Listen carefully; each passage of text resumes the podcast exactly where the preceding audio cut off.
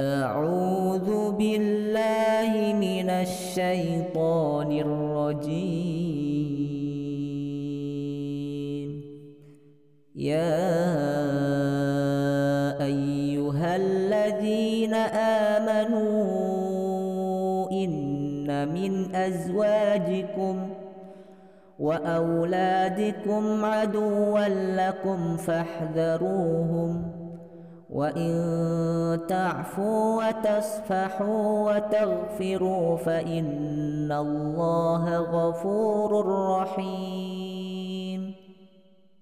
إنما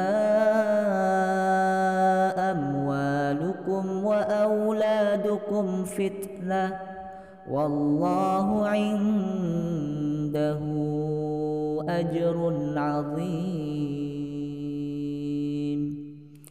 فاتقوا الله ما استطعتم واسمعوا وأطيعوا وأنفقوا خيرا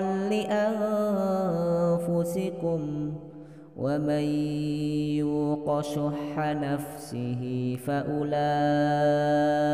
هم المفلحون